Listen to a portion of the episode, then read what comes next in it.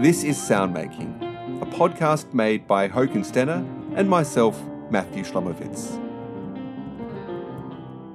Each episode of Soundmaking features a composer or performer discussing the how and why of music they've created.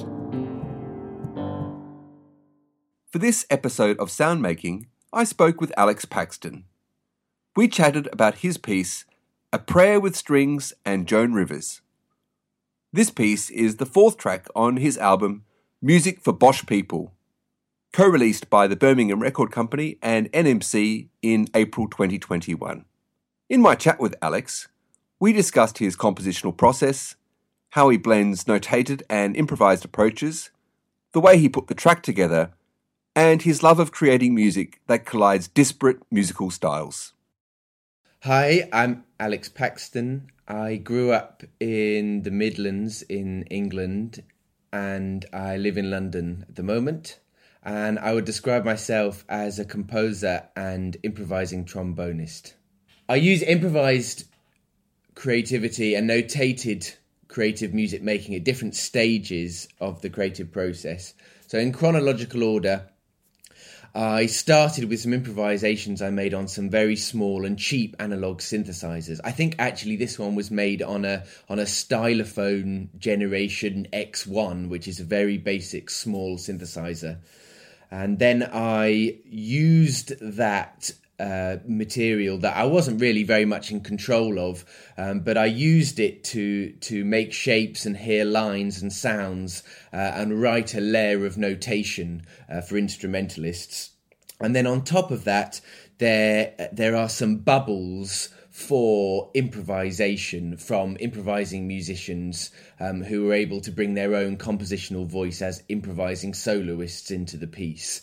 Um, so actually, mainly uh, th- that pocket was preserved uh, in this piece um, was made for me to then come in as an improviser in the live uh, space or the live performance uh, and make some inst- inst- instantaneous uh, composing. Uh, but there were other improvised elements like bit, bits of the drums, and there were probably some drum solos uh, that were improvised, and possibly a very small number of electric guitar um, improvised fill sections on this track as well. Um, but most of it is notated on top of uh, that foundation electronic track. I like to casually and deceptively give the impression that I did it in um, a really nice studio when everyone was there at the same time that had had loads and loads of funding and loads of rehearsal time so that everyone had really um, really knew everything really well and that I'd hired a really nice engineer and everything was very expensive. But actually, um, most of it was recorded in my bedroom, apart from the drum kit that was recorded in some uh, dive studio somewhere. Each of the musicians came to my flat, and at this time I was just living in one room, so it was also my bedroom. But I like this story because it adds to the, the intimacy of everything. And, and I had a little recording set up uh, and a lot of it was done by multi tracking.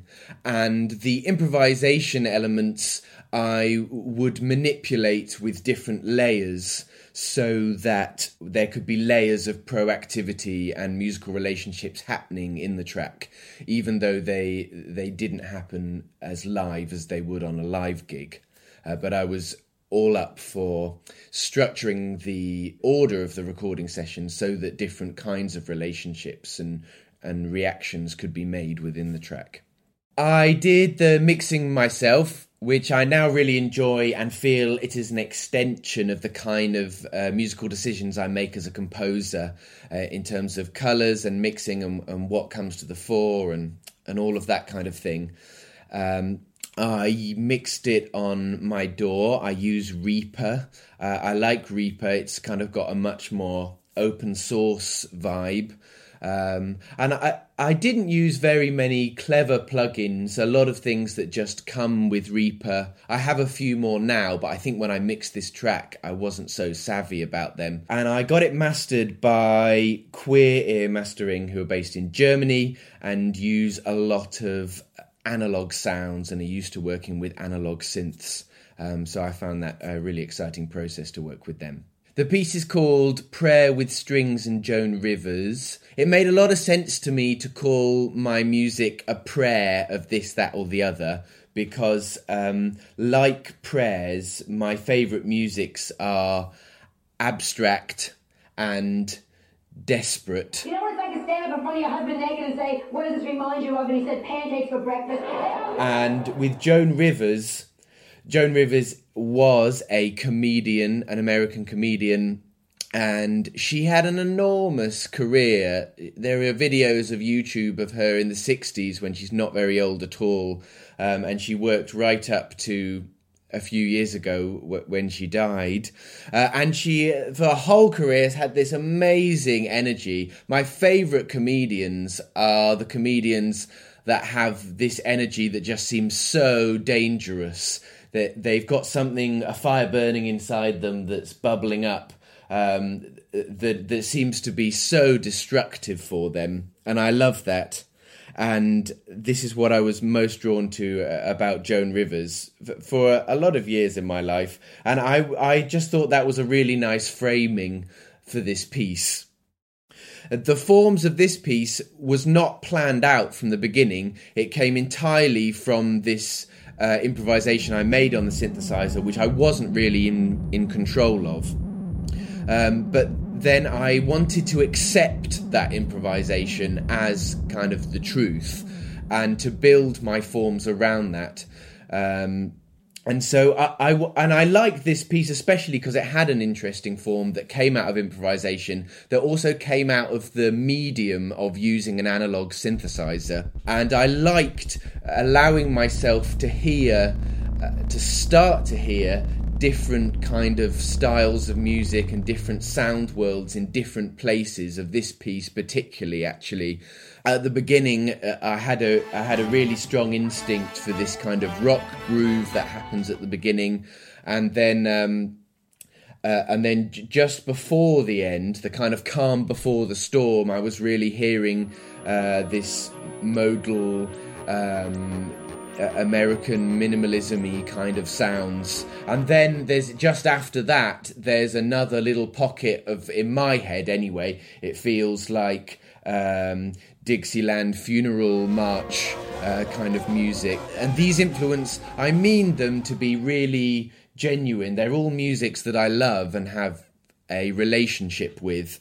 There's a Kenyan artist who is based in New York um, called Wangechi Mutu, who who is often described as an Afrofuturist, but works with collage, and she creates these wonderfully sensuous figures and paintings, um, you know, full of colours. And she she's cut. This is a reduced way of talking about her work, but she cuts them up literally from magazines, and these are her paints, and and um, and they're super stimulating and and really wonderful on so many levels.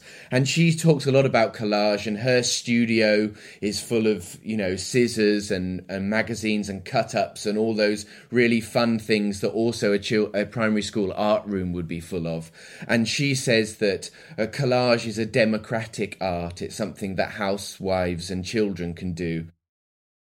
In terms of um, putting different styles of music and different lineages of music together in the same piece, I ultimately the reason I do that is just because I really feel that that's what I want to do on a kind of abstract level. This is the way I hear music. This is the most sensuous sound I can make. And I think my my mantra for composing is to make magic sound stuff. And I'm always trying to make the most sensual sonic experience that I can imagine.